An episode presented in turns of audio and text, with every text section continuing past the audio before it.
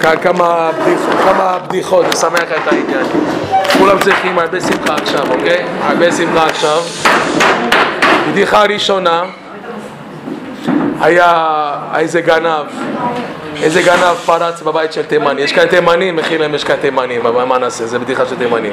היה גנב שנכנס בבית של תימני. אז התימני התעורר, והוא שואל גנב, מה אתה מחפש? אז הגנב אומר כסף, הוא אומר בוא נחפש ביחד. עכשיו, זה יותר מצחיק. אוקיי, עכשיו, ביארצייט של שי בן רמוישה, אחד עשה סעודה בהילולה. אז נהוג שאומרים כמה דברי תורה של הצדיק של, ההילולה. אז מה עשו? פתחו ספר של מתכונות. ספר של מתכונות, מה נשאר מרב שי בן מוישה? שום חידושים, רק מתכונות. פלייש ככה, קישקי וזה, זה, זה. אוקיי. נשאר את הבדיחה האחרונה בסוף, בעזרת השם. אז כבוד הרב כאן, הוא ביקש סיפור התקרבות. אתם רוצים באמת לשמוע סיפור התקרבות שלי? באמת? אכפת לכם עליי? אתם, אתם רוצים לשמוע את זה? אוקיי, סיפור התקרבות. אז אני, קודם כל אני מקנדה. אני נולדתי בטורונטו, ההורים שלי ממרוקו, שניהם ממרוקו, ברוך השם אני מרוקאי 100%, זה לא נראה, נראה אשכנזי, אבל אני 100% מרוקאי, אבל נולדתי בקנדה בטורונטו. אז uh, ההתקרבות שלי היה ממש, ממש יום אחד לפני שנפטר בלב יצחק בנדר. זאת אומרת, יום ראשון, כ"א, כ"ב תמוז, תשמ"ט. זה שנת 1989. לא ידעתי אז מה זה לוי, מה זה יצחק, מה זה בנדר, שום דבר, שום דבר. רבי נחמן מברסלב שם, כן, בסדר. הייתי בגיל 16, והייתי מבקש, הייתי מחפש, הייתי דתי לאומי, ככה דתי לאומי, מזרחי עם ג'ינס וכיפה סרוגה, אבל הייתי מחפש.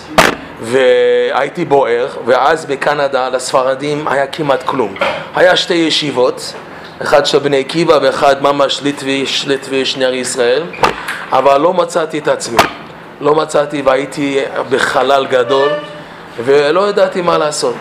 אותה תקופה היה בעולם בלאגן גדול עם המרכז קבלה העולמי. אז זה שהוציא את זה, קוראים לו שרגא פייבל ברג, הוא קבור בצפת, וכל הזמן מנסים להוציא אותו מהקבר שלו.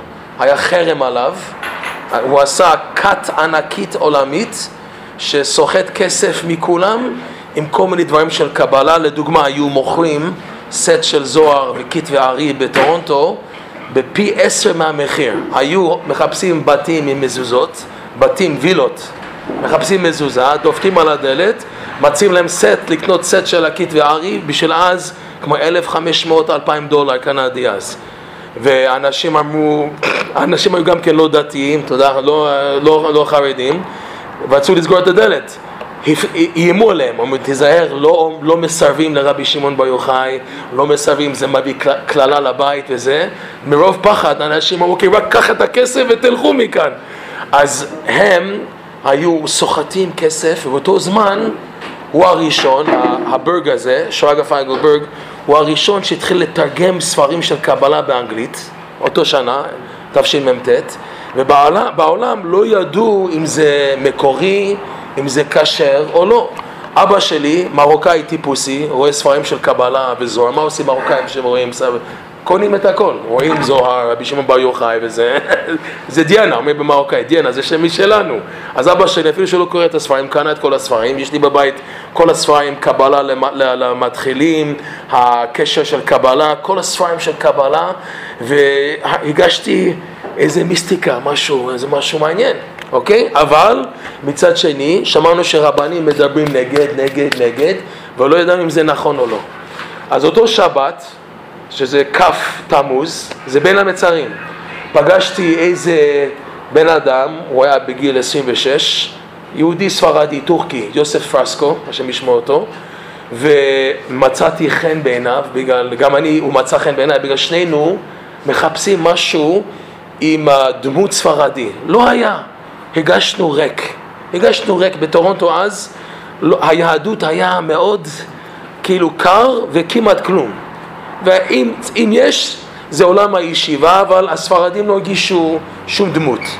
אז הוא, היה לו אותו הרגשות כמוני, וגם על הספרים של קבלה, הוא גם כן הגיש גם כן שאלות וספקות. מה זה? זה שלו, זה לא שלי. זה שם שלך? מה, אני מנתק? זה ניגון יפה? סליחה, ניתקתי את ההקלטה, מה נעשה? אוקיי. אז הוא הגיש כמוני שיש שאלות. אז אמרתי לו, הרב של המשפחה שלנו, שתמיד פחדתי ממנו, הרב משה לוי, הוא עכשיו, הוא יהיה בן 90, שמשמעו אותו, הוא היה מאוד uh, חרדי בשבילי, הוא היה במלבו, עם פייס ובלי שערות, ככה חסידי, והייתי מודרני, הייתי ככה, אתה יודע, דתי לאומי, מזרחי מודרני, ככה, מהמסורתי, וקצת פחדתי ממנו, אבל עכשיו, שהתעורר עניין, אמרתי לחבר, יש לי רב, בואו נפגוש אותו. אז קבענו ביום ראשון, הוא יבוא לקחת אותי בבית, זה לפני פלאפונים, לא פלאפונים, אז רק טלפונים בבית, הוא בא לקחת אותי אז הולכים לבית מדרש של הרב, הרב הלוי פתח אז בית מדרש באיזה מקלט, בית מדרש על שם רבנו, נחל ישראל. לא ידעתי עד מה זה ברסלב, ופחדתי קצת. אז באנו את כל הספרים, יושבים לפניו, הוא היה מאוד שמח שבאנו, שתי צעירים ככה, פעם ראשונה שאני עושה צעד לבוא אליו, הוא היה הרב שלי מזמן שהייתי ילד קטן, אבל תמיד התחמקתי. אבל כאן הוא ראה שאני עושה מאמץ, אז הוא מאוד שמח. אז באנו עם השאלה, מה עם הספרים הללו של הקבלה? הוא חייך, הוא הוציא מחזור של חזון עובדיה, של חכם עובדיה יוסף, עם הסכמה שלו, ובהסכמה של המחזור של שבועות, חכם עובדיה דיבר בתוקף נגד הכת הזאת של הקבלה, מרכז קבלה, הוא אמר ש... שכתוב שם בהסכמה שלו שאסור לפתוח הספרים הללו, בגלל זה בא מכיוון של כת. אפילו שהוא מתרגם וכולי, אסור לגעת בספרים הללו. אז הוא ענה לנו את השאלה, וואו, ופתאום, מה זה עם הפלאפונים שלכם? מה? מה, אתם לא יודעים איך לעשות משהו ברטט? מה זה? רטט וזיע? אוקיי. אז אה, מיד הוא פתח לדבר איתנו על התיקון הכללי. הייתי בגיל 16 וכמעט התעלפתי. למה? עוד פעם. וזה, אם היה ניגון מגעיל, אבל זה ניגון... זה ניגון דיסקו, אתה יודע, זה משהו מעניין הניגון הזה, זה, אוקיי, אוקיי. אז הייתי בגיל 16, אוקיי, ושנה לפני זה, אז אנחנו מדברים בשנת 1988, ואני חושב, אני מקווה שכולם כותבים את זה, בגלל, כן, כל, אני מפרט כל פרט. הגיע איזה בבא, אתה יודע מה זה בבא? הגיע איזה בבא לטורונטו שהיה משתמש בקבלה מעשית, קראו לו, אפילו השם שלו אני זוכר, קראו לו פאפה שבילי, הוא היה, הוא היה בוכרי אני חושב, בוכרי או גרוזיני, גרוזיני, גרוזיני מאשדוד, היה אוסף כסף בשביל ישיבה, ככה אמר, אבל היה משתמש עם קבלה מעשית ועושה קמיות והיה פחד, הוא הגיע לטורונטו, הוא אסף המון המון כסף, אנשים כל מיני אנשים עם מחלות וחולים בבית ועיוור וילדים חיגר וכל זה היו באים והוא ישן בבית שלנו והקבלת קהל היה בחדר שלי, אוקיי? אנשים בכל העיר הגיעו ככה והוא כותב קמיות וזה היה פחד ואז, אבל משהו היה מוזר איתו שאשתו הייתה איתו והיא לא כיסתה את הראש לא הבנו, הוא היה עם ציצית וזקן ופאות ועושה קבלה וקמאות ואשתו כאן בלי כיסוי ראש, לא ידענו מה קורה כאן. עד שמשהו לא הריח טוב והרבנים עשו כאילו עוד כתוב מכתב שהוא צריך לצאת מירושלים אז הוא ברח. לפני שהוא יצא עשו איזה, איזה ערב כמו גלה לאסוף כסף בשבילו, בשביל הישיבה והוא נתן שיעור ואני באתי לשיעור הייתי בגיל, עוד פעם, 15 והוא בשיעור שלו ציטט את הזוהר שרבנו מצטט בשיחות הר"ן הזוהר שאומר שעל פגם הברית אין תשובה.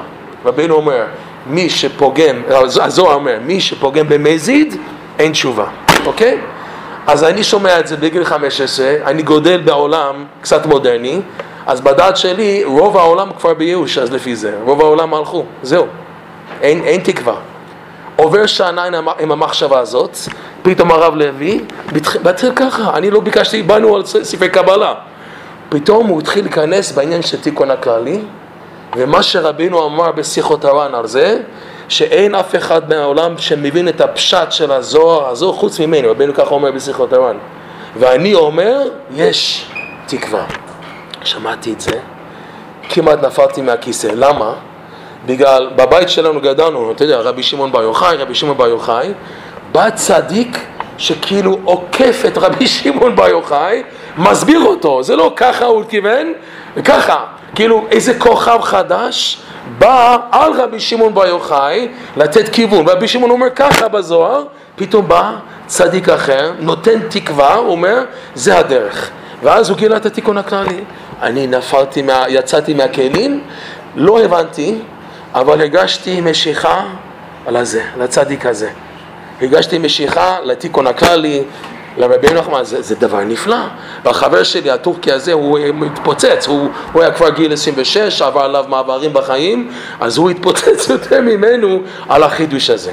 זה היה יום ראשון. יום שני, החבר שלי חזר אליו, והוא מתקשר אליי, אתה חייב לקרוא את זה. אתה חייב, מה? ליקוטי עצות, אות ברית, אות ברית. אז תרגמו לאנגלית, העברית שלי לא היה כל כך טוב, לשון הקודש שלי לא היה כל כך טוב, תרגמו את הספר לאנגלית, ליקוטי עצות, אות ברית.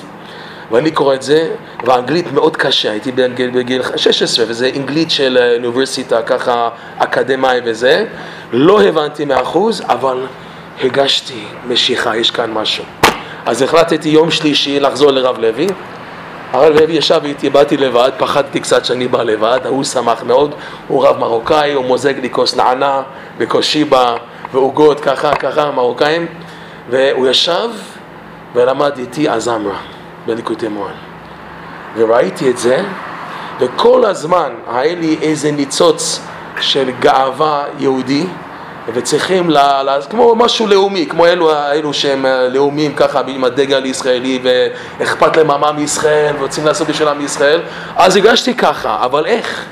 ראיתי רבנו כאן בזמה, ממש, הוא נותן דרך לכל, לכל העולם. אתה רוצה להחזיר אנשים בתשובה? זה הדרך.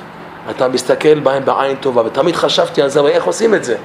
והנה רבנו מסביר בום בום בום, מלביש את זה בפסוק ועוד מעט ואין ועכשיו התבוננת, אני אמרתי זהו, אתה לקחת אותי, אני איתכם, אבל זה לא גמר, זה היום ראשי שלי. יום רביעי חזרתי אליו והוא למד איתי את השלוש, ארבע, חמש סעיפים הראשונים של ליקוטי הלכות, השכמת הבוקר הלכה א', שזה מבוסס על הזמרה, רפ"ב, וראיתי מה שרב נוסן עושה, לוקח כל העניין של הזמרה מלביש את זה על כל ברכת השחר, השכמת הבוקר, מה שכתוב בשולחן ערוך, יתגבר כארי, שהוא יהיה מעורר את השחר, וכל זה, איך רב נוסן מסביר את זה, על הנקודות טובות, אומר, זה, זה, זה החיים כאן, זה, זה הכיוון, זה מה שחיפשתי, הייתי כמו כולם, הייתי עצוב, הייתי שבור, לא היה לי תשומי, הייתי כמו בחור, בחור רגיל, ופתאום כאן בא מישהו וזורם זריקה, ש...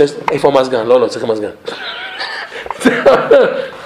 אוקיי, אז, מישהו כאן מכניס זריקה של חיים שלא טעמתי. אמרתי לעצמי, זהו, אני כבר מכור לרבנו, אני ברסלב, זהו.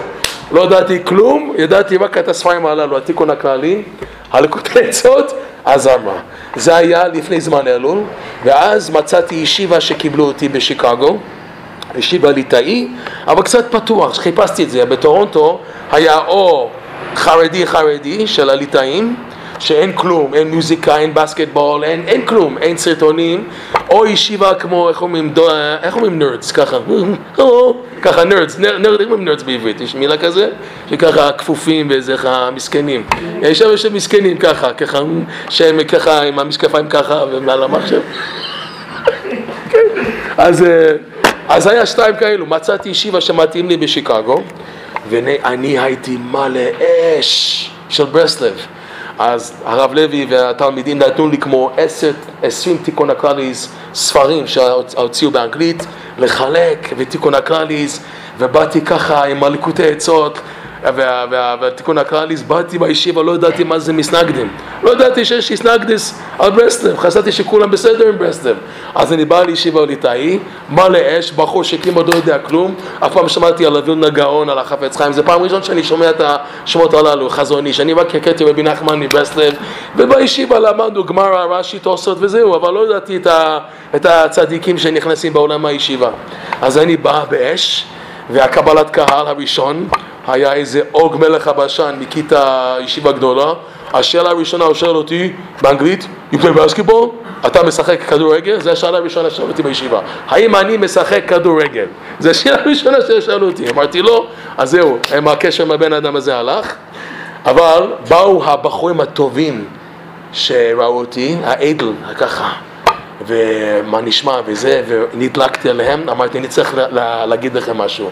לקחתי אותם, נתתי להם שיעור על התיקון הכללי, אוקיי? אני בא לישיבה, יום הראשון, יום ישיבה בליטאי, אני נותן שיעור על התיקון הכללי. המשגיח שקיבל אותי לישיבה למחרת, הוא קורא לי, הוא אומר לי, מה אתה מכניס בישיבה שלנו? מה, מה זה? אז אמרתי לו, אבל אתה לא יודע שהבחורים הם צריכים את זה? אתה לא יודע שיש בעיה של פגם הברית והם צריכים את זה? והבחורים הללו, שהם הכי טובים בישיבה, הודו לי שזה היה הבעיה שלהם. הודו לי אחר כך שזה הבעיה, וזה נס שהבאתי להם את התיקון הכללי על זה, לעבוד על זה. הפלא ופלא, אוקיי?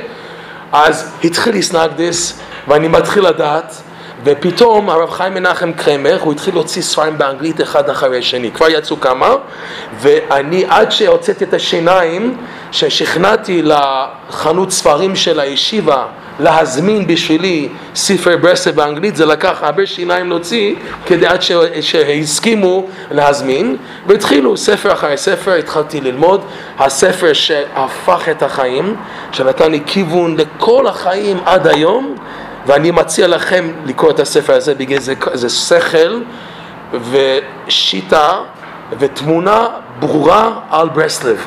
מה זה כן רבנו ומה זה לא. זה הספר לעבור את הגשר הצר. אני לא יודע אם יש לכם את זה כאן בספרה של ישיבה. זה ישיבה אנשים לא מעריכים, אז בגלל זה לא, או לא מכירים, או אפילו ראו, בגלל שהם באים מהשקפות אחרות, אז מסתכלים כבר שלילי על הספר. אבל אדם שלא מכיר כלום, ובא לספר הזאת, זה ספר נפלא. אם אתה רוצה לעשות, איך אומרים, ניקוי, איך אומרים במחשב שעושים אה, ניקוי, מה? reset, reset על הברסלב שלך, ויש לך אכזבות בברסלב, כל מיני מנהיגים, לא יודע, אם עבר לכם מעברים, רוצה תמונה ברורה מה זה כן רבנו ומה זה לא, זה ספר נפלא. כל דבר מצוטט עם הרי מקום מביא תמונה ברורה על הכל, על איך ללמוד תורה בשיטת רבנו, איך להתפלל, מנהגים, נוסחאות, התבודדות, הצדיק, מה זה הצדיק האמת, הצדיק הדור, ראש השנה, ארץ ישראל, אכילה, דוקטורים, רופאים, רפואות, כל העניינים לעובדה למעשה, עם גם כן רקע על, על, על הדמויות של ברסלב ואיך ללמוד תורה, מה ללמוד וכולי, ספר יציאת חיים. למה מדברים הרבה? מה קרה? משהו קרה? החיים מנחם קריימר, הזה, הוא אמריקאי, אתה תראה אותו, אתה לא תאמין שהוא ברסלבר. לא, מה קשור? אה, הרב קניג של הישיבה קטנה. ישיבה קטנה חמיב. הוא בסדר, רב קניג איתך אצלכם? כן, הוא בסדר? אוקיי? אז חמיב, כן, הוא כתב את הנעימות נצח, הביור ליקוטי מוהן, יש סט 15 כרכים, 12 כרכים, אתה מכיר? של נעימות נצח? זה אותו בן אדם, אוקיי? הוא עשה ספר נפלא, שזה ממש מדריך מעשית לרבנו. אז זה יצא, זה הציל אותי, הייתי בישיבה ליטאי עם כלום, עם אף אחד, כולם נגדי, יצא הספר הזאת אותו שנה, תשנ"ט, תש"ן, וזה נתן, אה, זה הציל אותי. כל מה שהיו מתווכחים, אז ראיתי בספר מה אני צריך לעשות, ולא שמעתי להם. עשיתי מה ש... שיטת הלימוד וכולי וכולי, אוקיי? אז... זה עבר שנתיים בישיבה הזאת, התחלתי לגדל זקן ופאות, זה היה קצת גם כן קשה להם בגלל בחור ליטאי מגלח ואין לו פאות ארוכות וזה, אבל החזקתי מעמד, התקרבתי עוד טיפה ועוד טיפה, שנתיים, והמנהג בארצות הברית זה שאחרי שאתה גומר ישיבה גדולה, אתה בא לארץ לפחות שנתיים. מה שאתה רואה, הבחורים במיר, שהם בגיל 19, 20, הם מתחתנים ב... לא יודע, 26, 25, עכשיו זה יתקדם קצת, אבל לפ... עושים לפחות שנתיים בארץ ישראל אחרי ישיבה גדולה. אחרי ישיבה גדולה עושים שנתיים. אותו שנה ההורים שלי קיבלו משבר, היה משבר כלכלי, הפסידו את הכל, ואימא שלי בוכה, אני לא יכול לשלוח, לשלוח אותך לארץ ישראל. לא יכול, אין כסף. אז הרב לוי, שהייתי עכשיו בקשר טוב איתו, אבל הייתי בישיבה שנתיים, עכשיו ב, ב, בין הזמנים הייתי בטורונטו, הוא אמר, הגיע הזמן שנתחיל כאן ישיבה. ואתה התלמיד הראשון. אז היה לי כיף, היה ראש ישיבה ורק אני. לא היה תלמידי מחר, כולם עובדים, מי, מי, יש לו זמן ללמוד? אני בחור טרי, בן 18, בוער בשיר רבנו, בוער להתקרב לקדוש ברוך הוא, איך אנחנו עם הזמן בדרך אגב, כן, אני אסתכל. והנה הזדמנות פז, ראש רב שמוכן לקחת אותי ולבנות אותי. זה היה נפלא. אז התחלנו ישיבה, הייתי איתו, הוא בנה לי סדר יום, הכל. אני צריך לכתוב את הכל, בונה לי סדר, והוא עליי כמו סרגל. מה שהרווחתי איתו חודשיים, זה היום יותר, יותר מהשנתיים בישיבה של בשיקגו, של הליטאים. הוא בנה אותי, הוא אמר לי דוגמה, אתה עכשיו אין לך יסודות חזקות ב, ביסודות של, ה, של התורה, אני רוצה שתפסיק ללמוד גמרא ותתחיל להשקיע בחומש ורש"י, משניות קהתי והלכה בן ישחי, וגם רבנו לא ללמוד ליקוטי מוהן בלעדיי בגלל זה עמוק, רק ספרי היסוד, שיחות הר"ן, שבחי הר"ן, ספר המידות וכולי. אז הוא בנה, והייתי איתו חמש שנים, באותו חמש שנים זכיתי לראות את כל השנוריוס של ברסטב שבאו מארץ ישראל לטורונטו. זכיתי להכיר את השנוריוס של, של חוט של חסד, של שובו בנים, של צפת, ננחים, של השול, של מאה שערים, של בני ברק, כולם הגיעו לטורונטו ואני כל כך שמח לראות ברסטברס פעם הראשון בחיים שאני רואה אותם, כולם ישנו אצלי, הכנסת אורחים מלא וכולי. עוד לא זכיתי, זכיתי לאומן ראש השנה, זה לא, לא ידעתי מה זה, לקח עוד שנה. מי שהגיע לטורונטו ועשה מהפכה לנו, זה היה, ואני צריך להיות פתוח על זה, אפילו שיש ביקורת עליו, זה הרב אברהם יפרח. שמעתם על אברהם יפרח? אברהם יפרח זה עליו שזורקים עליו אבנים שהוא בנה בניין כאילו על עצמות. זה כל מיני, בכיכר פושקינה יש בניין גדול, נכון? אוקיי, יש ביקורת עליו, אבל הוא, אני שני פרטה טוב, הוא, הוא חינך אותנו, אותי לפחות, איך להיכנס בעיון בספר רבנו. הוא בא לטורונטו מצרפת, אז היו גרים בצרפת, לפני שעלה לארץ, והגיע במיוחד. בצרפת היה, אתם לא יודעים מזה אולי כן, היה עיר, יש עיר קטן, כפר, קוראים לזה אקסלבר. באקסלבר היה קבוצה של ברסלברס צרפתים שהתחיל הרב יצחק בזנסון. עכשיו יצחק בזנסון הוא נענך בזה, אז הוא היה תלמיד של רבי יצחק בנדר.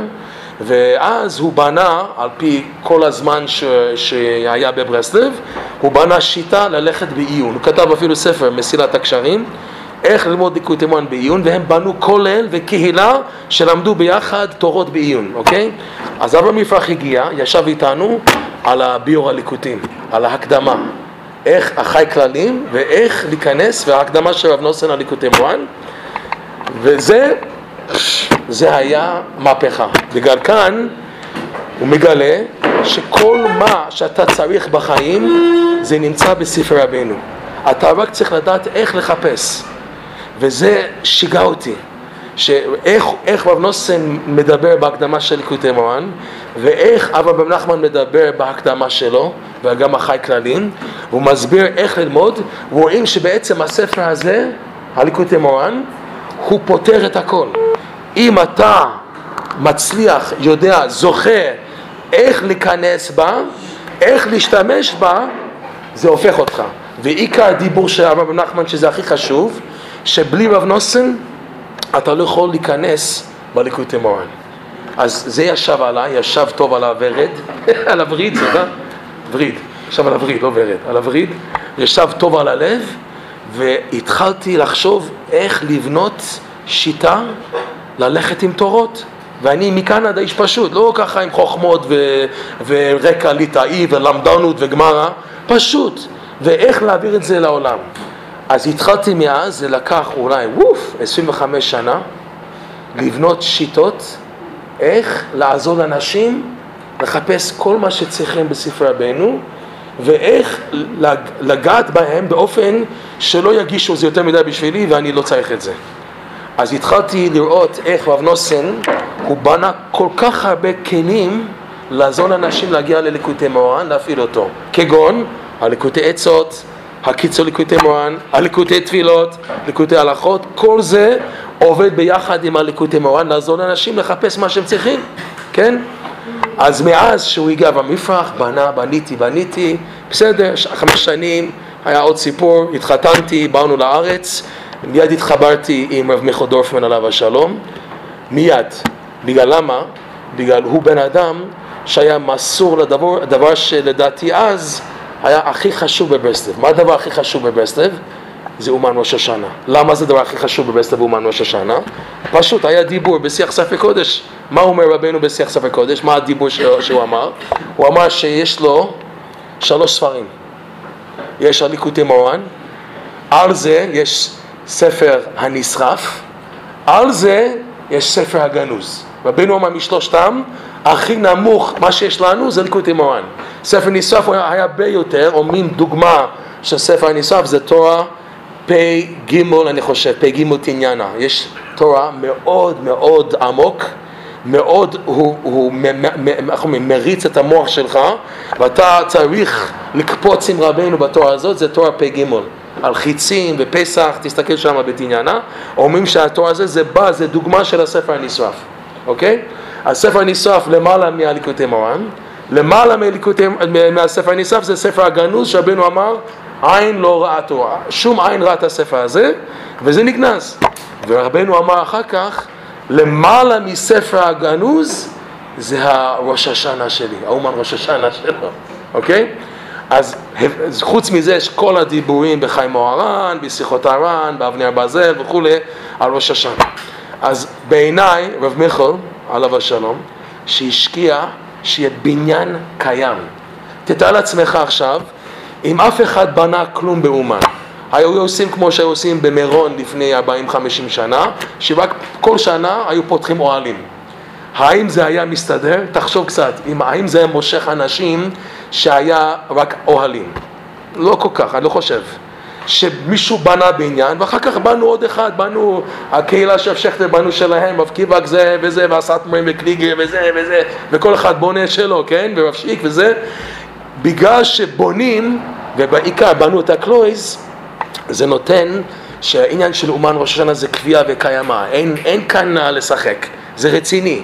יש כיסא, יש ספסלים, יש בית כנסת, אז הרגשתי, אז גם לא היה גדול כמו היום, זה לפני זינגר ולפני שיינר, זינגר לדוגמה, אם אתם זוכרים, זינגר הוא פתח עניין של ברסלב, של אומן השנה, פתאום בשנה, כרטיסים חינם לכל מי שנוסע פעם ראשונה, אז בבת אחת בום, עוד חמש אלף אנשים נרשמו והגיעו, וזה קפץ מ-4, 5, 6 אלף לשנה אחת קפץ ל-11 אלף, פתאום קופץ לשנה הבאה, הוא עושה את זה עוד פעם ל-16 אלף, עד שהכסף שלו נגמר. כל הכסף של זינגר נגמר, הוא לא יכול לעשות את זה, הוא פשט רגל, נכון? אבל הוא גרם שאנשים שלא בחיים היו חושבים לנסוע לאומן ראש השנה, טעמו, קיבלו איזה ברק, זרם של חשמל רוחני, וגרם לחברים, וזה שאנשים, בגלל זה עד היום אתה לא מבינים את האנשים שבאים ומתחברים, הגיע ל-20, 30, 40, 50, ברוך השם, אנשים השקיעו. אבל אז, כשרבי התחיל את הקלויז, מקסימום היה 5,000, 4,000 אנשים, אוקיי? אז הוא בנה קלויז שהוא ניסה לפחות להכיל את המקסימום כזה. אז בדעתי זה היה הדבר הכי חשוב, וגם הצדקה בעיניים שלנו, אני ואשתי חשבנו שזה הדבר הכי, הכי גדול לתת. רק לתת לכם דוגמה, היה תקופה שהיינו משוגעים, היה אני ואשתי ותינוקת בבית, אז החלטנו לתת 90% מההכנסה שלנו לרב מיכו, ו-10% נשאר בבית. אז השכירות לא היה כמו היום, שם מרחם השכירות של היום בירושלים. השכירות היה, היה בסדר, היה 300 דולר לחודש, 400, לא היה רציני, לא היה, אוקיי? לא כמו היום, 2,000 דולר, משגעים אותנו, מה עושים? אז היה אפשרי לחיות על קצת דברים, גם האוכל לא היה כל כך יקר כמו היום וכולי. אז כל כך האמנו בעניין הזה, הייתי מאוד קרוב אליו עשר שנים, הוא היה דמות של, של חייל ברסלבר, הוא לא פספס אף פעם חצות לילה, אף פעם נץ, הלוואי, אני לא ככה. והוא היה אדם, וגם היה מיושב ואמיתי, אפילו שהיה קצת קשה, בגלל הוא היה לוי, הוא היה לוי, לוויים בדרך כלל הם ככה, לוויים זה שמאל, נכון, שמאל. אז הוא היה, נכון, הוא גם עבר עליו רוב החיים שלו ברוסיה, הוא סבל ב, בסיביר ובבית כלא במוסקבה וזה, אבל הוא היה מסור לרבנו, וזו הייתה דוגמה. הרבה אמריקאים לדוגמה התחברו אליו בגלל ראו בו דמות. אז הייתי איתו עשר שנים, ורק התמימות ופשיטות, אפילו לא שמעתי חידושים וזה, רק לראות אותו ולהיות אותו כל שבוע, כל שבס לדוגמה, הוא היה מדבר בשול במאה שערים, בסיפור מעשיות בנץ, הוא היה אומר, מדבר ביידיש, היה מתורגמן, ואז היינו מלווים אותו לבית שלו, ואז הוא דיבר בלשון הקודש, בגלל היה, היינו אנשים שלא הבאנו יידיש כל כך. ואז הוא חזר על אותו דיבורים, שנים, אותו דיבורים, לא חידושים, אבל התמימות ופשיטות שאמר את זה, זה נחקק, ברוך השם. היה לי דוגמה של בן אדם שהיה ברסלבר. כשהוא נפטר, בה' אב, תשס"ו, אמרתי, וואו, מה מחכה לברסלב? עכשיו יתחיל שינויים גדולים בעניין של ברסלב. בגלל עד אז היו דמויות, הוא היה, הוא היה לדוגמה האחרון מדור הקודם שהיו באומן, שראה מה שראה, הוא היה, הוא ראה את העובדים, והוא היה הדלת שסגר, זהו, אפילו שהיה עוד זקנים כמו הרב משה בורשטיין, רב נחמן יוסלבסקי, אבל אלו לא היו כאילו עושים דברים כאילו בכוח להנהיג ולהדריך ולהשפיע. הוא היה היחיד מהדור הקודם. שהוא נפטר בה' אב, ה' אב זה גם כן האריזה, זה מסמל משהו רציני.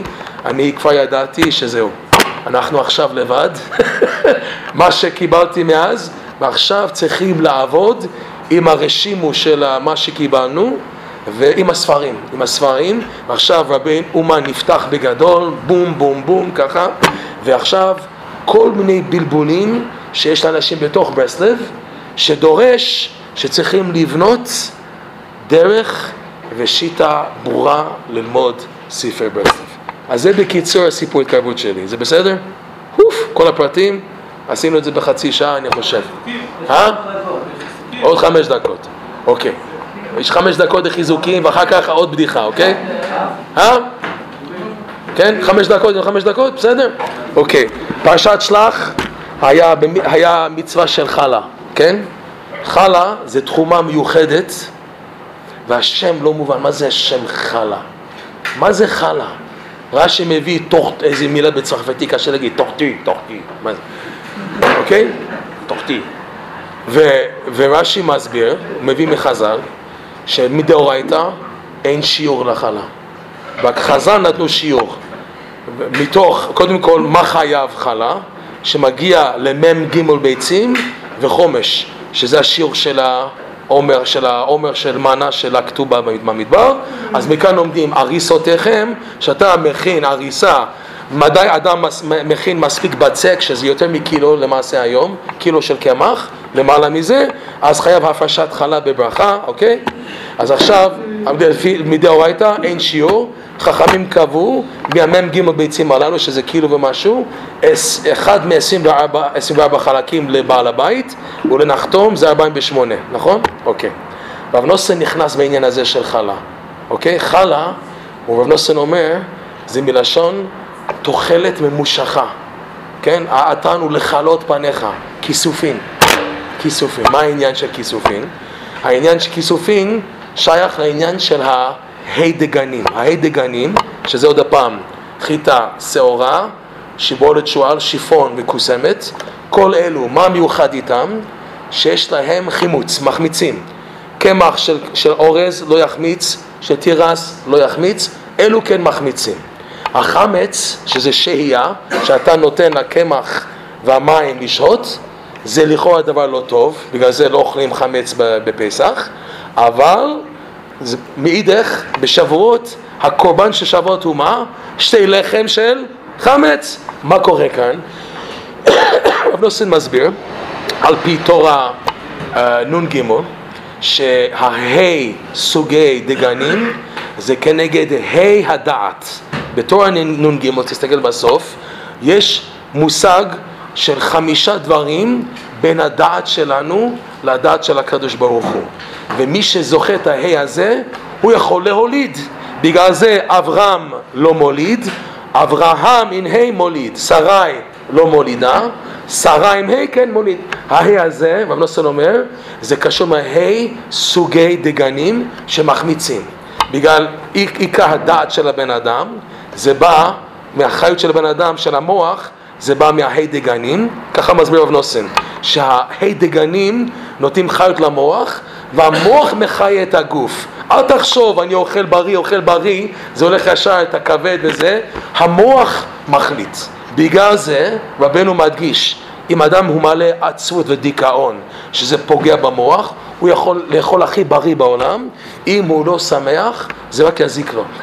הוא אוכל בריא, אני אוכל בריא, הוא אוכל בריא, אבל אם המוח לא מסודר בעצמות דיכאון, אוקיי? האוכל מחיה את המוח, המוח מחליט להחיות את הגוף. אז יש ה' דגנים, אוקיי. אז בגלל שהאלו הם מחמיצים, מחמיצים, והעניין של מחמצת זה עיקר דעת. בגלל תכלית הידיעה שלא נדע. מה זה חמץ? זה שהייה, זה מעכב.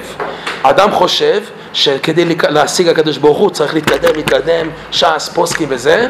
יש דרגה שאדם מוכן להשיג אור אינסוף, שזה במילים אחרים דרגה שאתה צריך להגיע שלב הבא, כדי להגיע לזה יש דחיפה אחורה, בום! תואר כ"ד, רבינו מדבר על מעכב, בתישה, זה, דו, דו, זה דוחף את הבן אדם אחורה. כשאתה במצב כזה, מה יכול לעשות? רק לחשוף. אז זה העניין שיש הפרשת חלה על ההדגנים, מלשון תוחלת ממושכה. הקדוש ברוך הוא, רצוני, מה, מה מהתנא או המורה? רצוני לעשות רצונך, אלא השאור שבעיסה מעכב. מה הלשון שלו? רצוני, הרצון שלי זה לעשות רצונך. איך זכיתי לזה? זה זכות. הוא, אתה חושב בפשט, אני לא יכול, אני, דוחפים אותי. תסתכל בחיובי, התנא אומר, רצוני לעשות רצונך. איך זכיתי לזה שרצוני לעשות רצונך? אלא שבגלל שהשעור מעכב אותי, זכיתי לרצונות וכיסופים הללו. אז רב נוסן מסביר שמדאורייתא אין שיעור, אין שיעור, בגלל בעניין של הרצון של הבן אדם, אין שיעור. יש עוד נגיד, אבל נעצור כאן, יהי רצון שנזכה להיות בשמחה תמיד. עוד בדיחה, אוקיי, וואו וואי, מה היה בדיחה? שלא, שלא פרח לי. אוקיי, כן. היה ברסלבר וחבצקר וליטאי, שלושתם הגיעו לגיהנם.